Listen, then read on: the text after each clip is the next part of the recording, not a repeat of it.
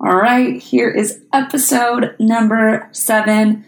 Episode number seven, I think of as the title being Addiction is a Cancer.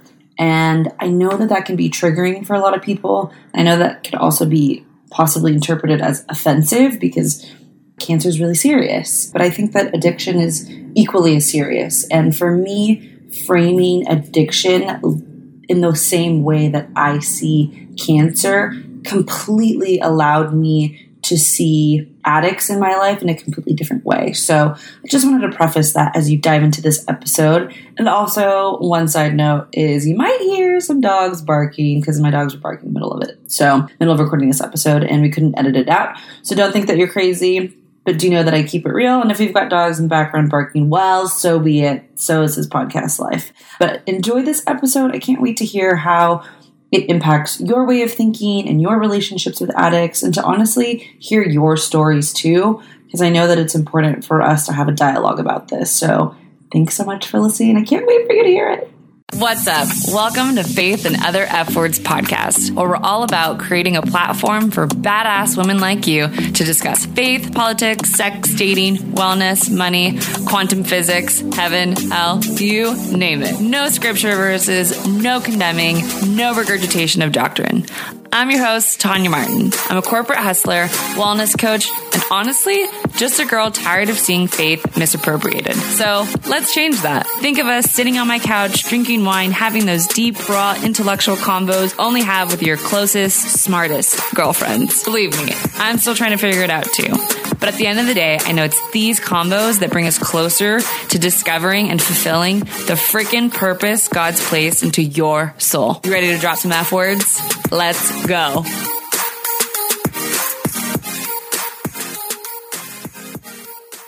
Oh man, this is a topic that I have been both wanting to share, but also really hesitant about sharing it because one, it's such a personal experience for me, but I also know that it's so controversial. And that is about addiction. So I will just be straight up and honest with you and tell you because I have no shame and no guilt and no embarrassment about this. My brother is an addict. He is actually addicted to meth, and I'm sure there's some other things that I don't even know about. But he, for my pretty much my entire life, has struggled with addiction and, you know, all of the beautiful criminal elements that can accompany addiction. Um, he's relapsed my entire life, and it's just part of the identity that I've associated with having a brother. And growing up, I was incredibly embarrassed about it. Growing up in a Catholic family, I'm Mexican and Spanish, and Mexican culture, he's my half-brother, Mexican culture, which is on my mom's side, is not understanding.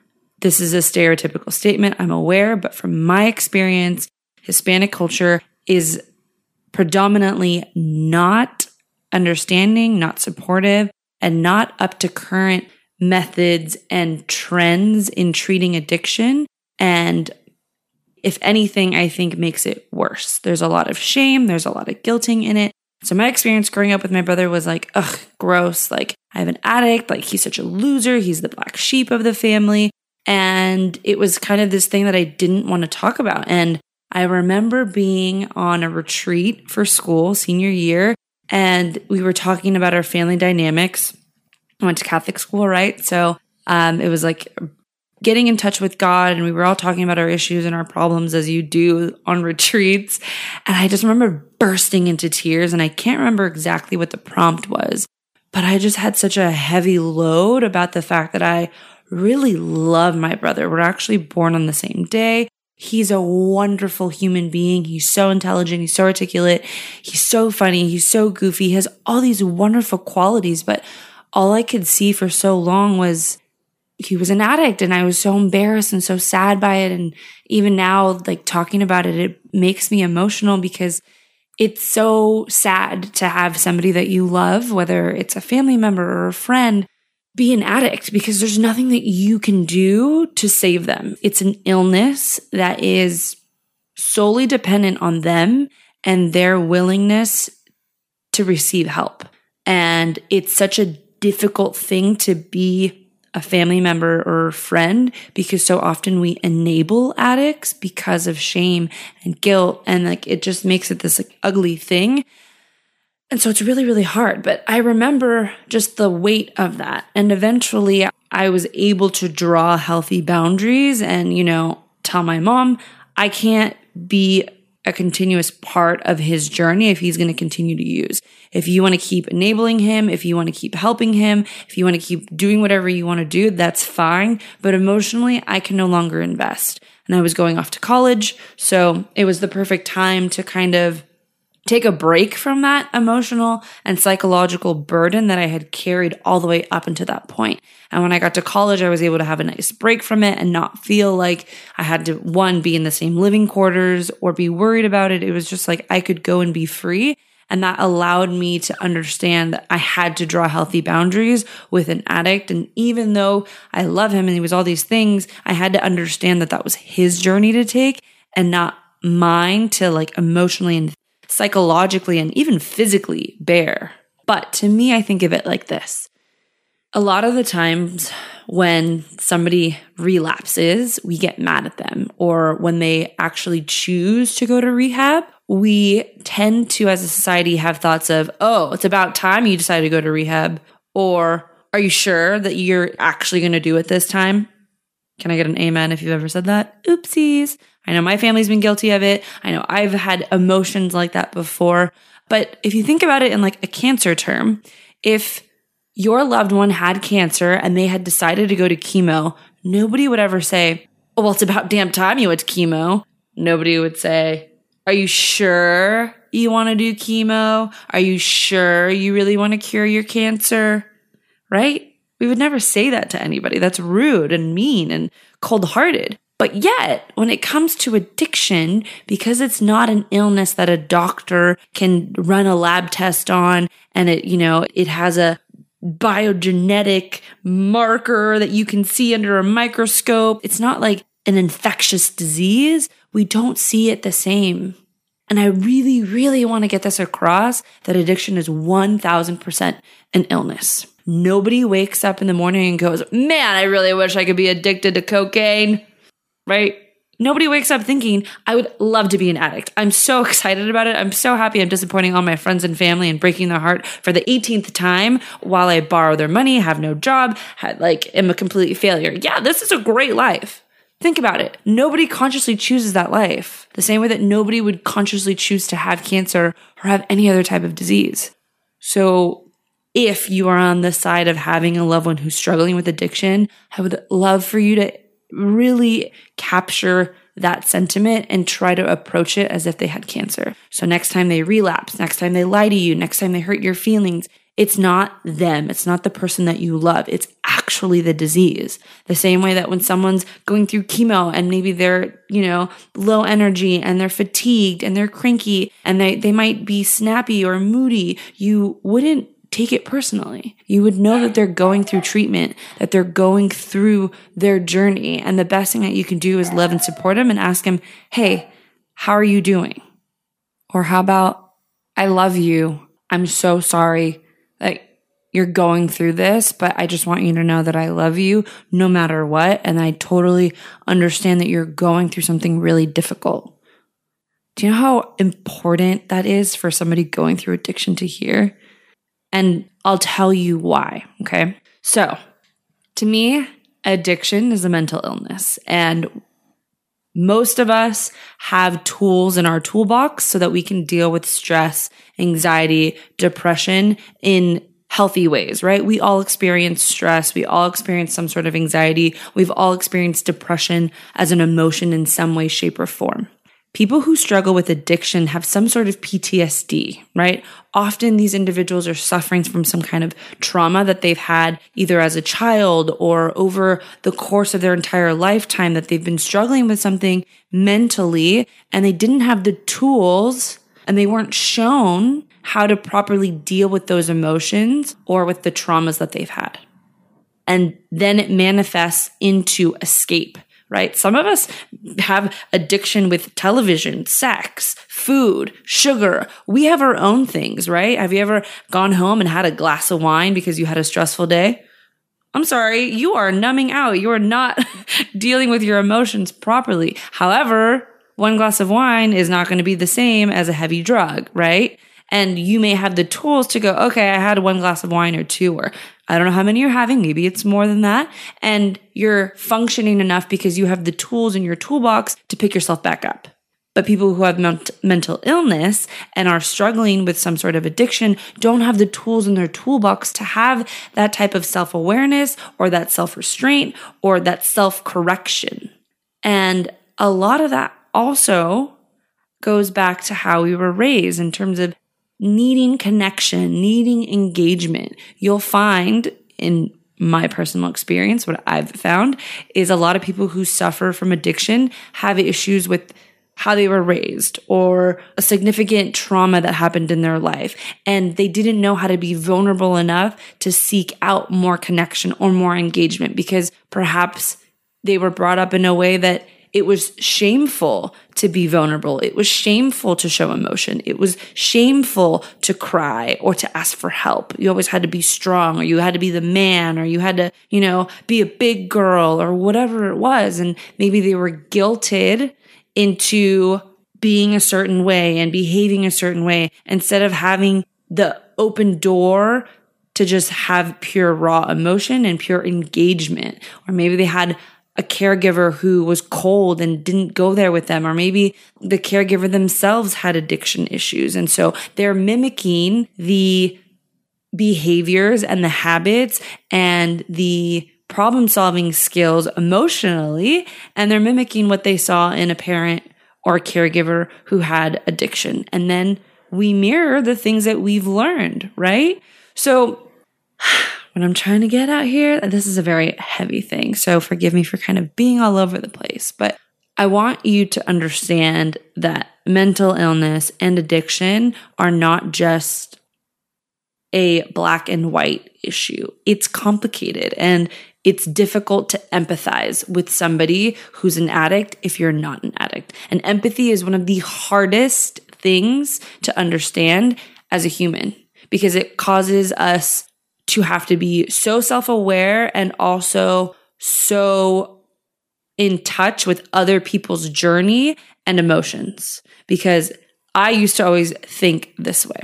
Well, if I was in her shoes, I would never do it that way. I would be like upfront about it. I would be confrontational. I would be, you know, just deal with it straight to the point. I would never do that. So like, I can't understand why she chose to do it that way. That's not empathy. Empathy is thinking, okay, if I were her, how would I be feeling given the, the personality that she has, the life stage that she's in, the way that she normally approaches things? If I was in her shoes, how would I feel being her? And then from there, why would I want to do that behavior? Why did I choose to look at it that way? That's more empathetic. It's like seeing it through their eyes, through their journey. That's empathy. And if you've never been an addict or you've never struggled with anything like that, or you've never really sat down and listened to somebody who has addiction, it's really, really difficult to put yourself in their shoes. And it can be very, very, very easy to just say, well, they chose alcohol over our family. Well, they chose drugs over our marriage or over their children or whatever it is. But that's not the case, you guys. Nobody ever chooses addiction like that. And that's something that is so hard for us to wrap our minds around. So perhaps you've lost somebody to addiction, maybe physically or psychologically or emotionally. Maybe you lost them to addiction. You have to let it go that it was something they did to you. It There's nothing in their heart and in their soul that would ever want to inflict that kind of pain to you. It's not in their human nature. Nobody wants to do that to people they love. So if you've lost somebody to addiction, whether they're in the afterlife or they're still here and you've just lost touch with them, just know that it's exactly as if they were going through chemo or if they were in the hospital, unable to be involved in your life and your emotions because they are just fighting the battle that is every single day that has to do with their illness.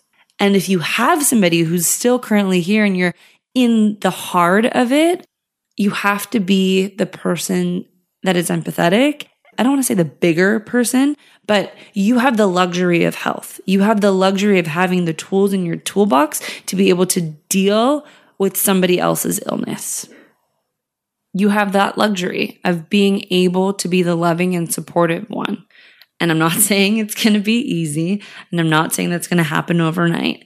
And you yourself may have trauma as a result of your loved one's illness. I know for me, there was stuff I had to work through and really be like, wow, this sucks. This is a really hard thing. But at the same time, I was able to bring the knowledge that I had to the rest of our family. And next time my brother had a relapse, we didn't say, oh, you piece of this, blah, blah, blah. Like you're, you've always done this. We knew you were going to fail. Instead, we said, we love you. We want you to get help. If you want to go to rehab, we will do everything in our power to get you there. If you don't, then we can't continue to help you.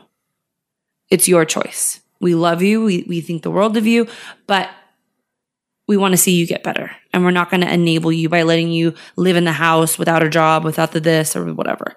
We had to kind of draw healthy boundaries, and I had to speak to the people enabling my brother and be like, yo, we can't continue to do it this way. And if you want to continue to enable him, I don't want to be a part of it anymore. I'm going to disassociate. God bless you. I love you. You guys figure it out. But I'm not going to partake in enabling somebody to continue down their bad habits. Like the same way I wouldn't give a diabetic, I don't know, a Twix bar when I know they're having a diabetic episode. Like, what are you doing? No, don't give the person sugar if they're diabetic and they're having an episode.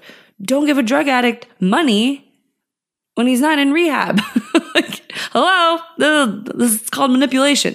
So we have the luxury of health to be empathetic and to be loving and supportive the same way that we are loving and supportive back to that cancer chemo situation, right? So if you've got somebody who's in the thick of it and they're going through rehab or they're going through their illness and maybe they're relapsing right now or you don't know where they are, you haven't spoken to them in a long time. When you do have those conversations with them, come at it where you're thinking about it through their eyes, not through your experience, not through your emotion, but through their eyes. Do you know how difficult it must be to come to your family after you've been on a binge and show your face and you probably look like crap.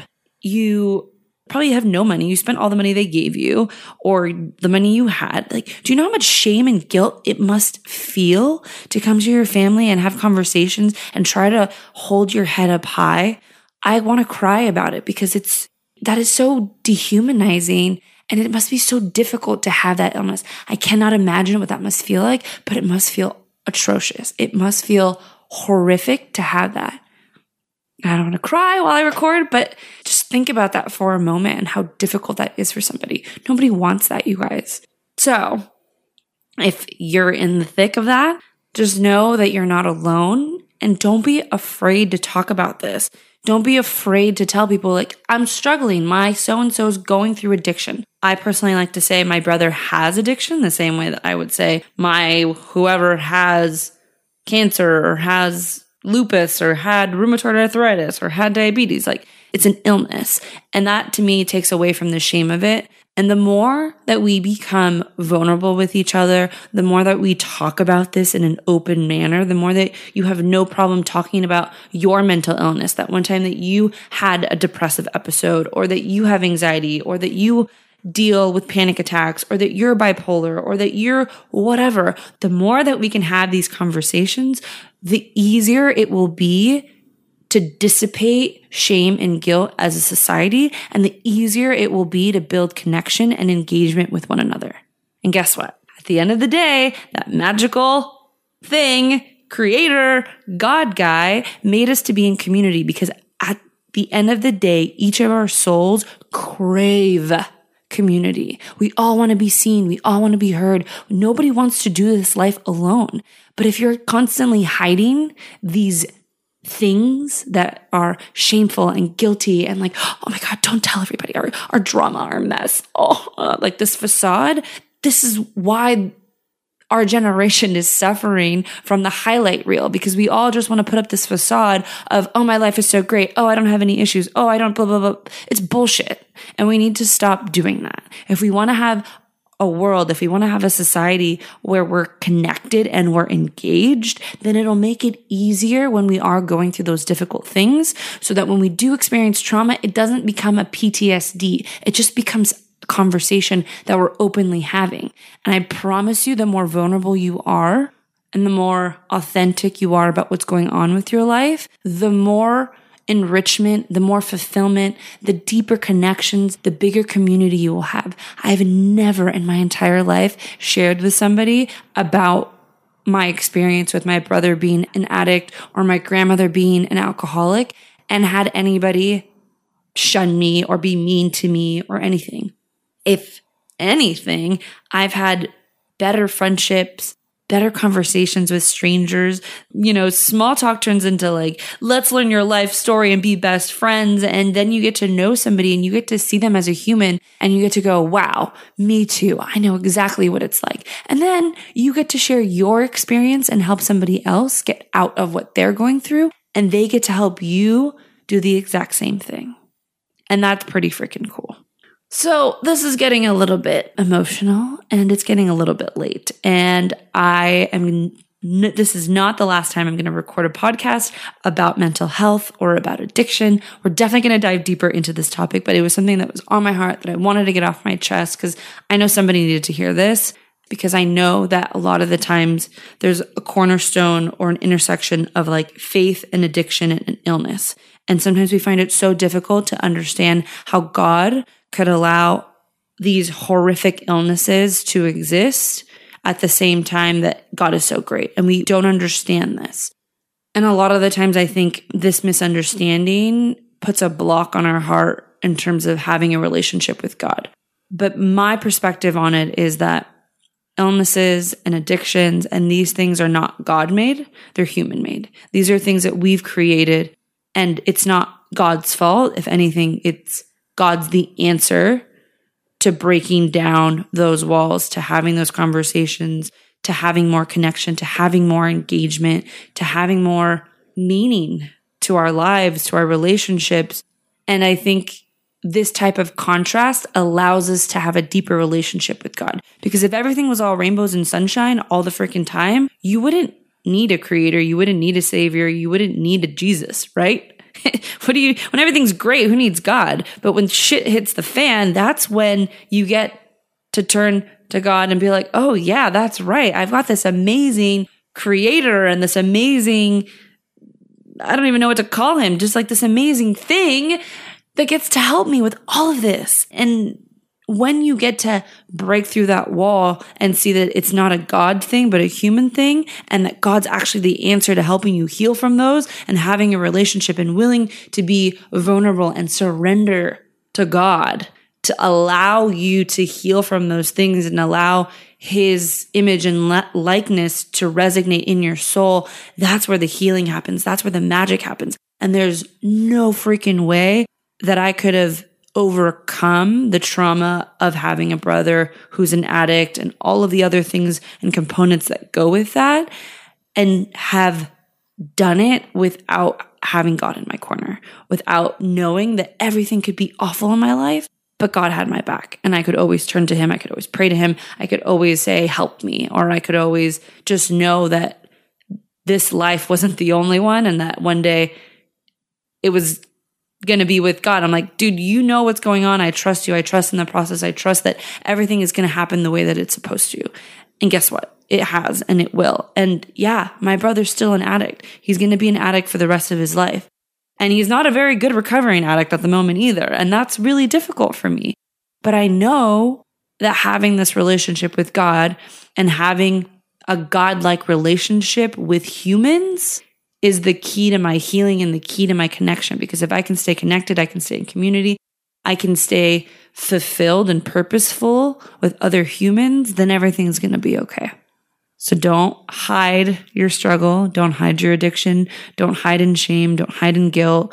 Feel free to talk about the fact that you've got an addict. Feel free that you are an addict. Feel free to tell your story and tell your journey, because somebody out there needs to hear your story so that they can have the courage to tell theirs.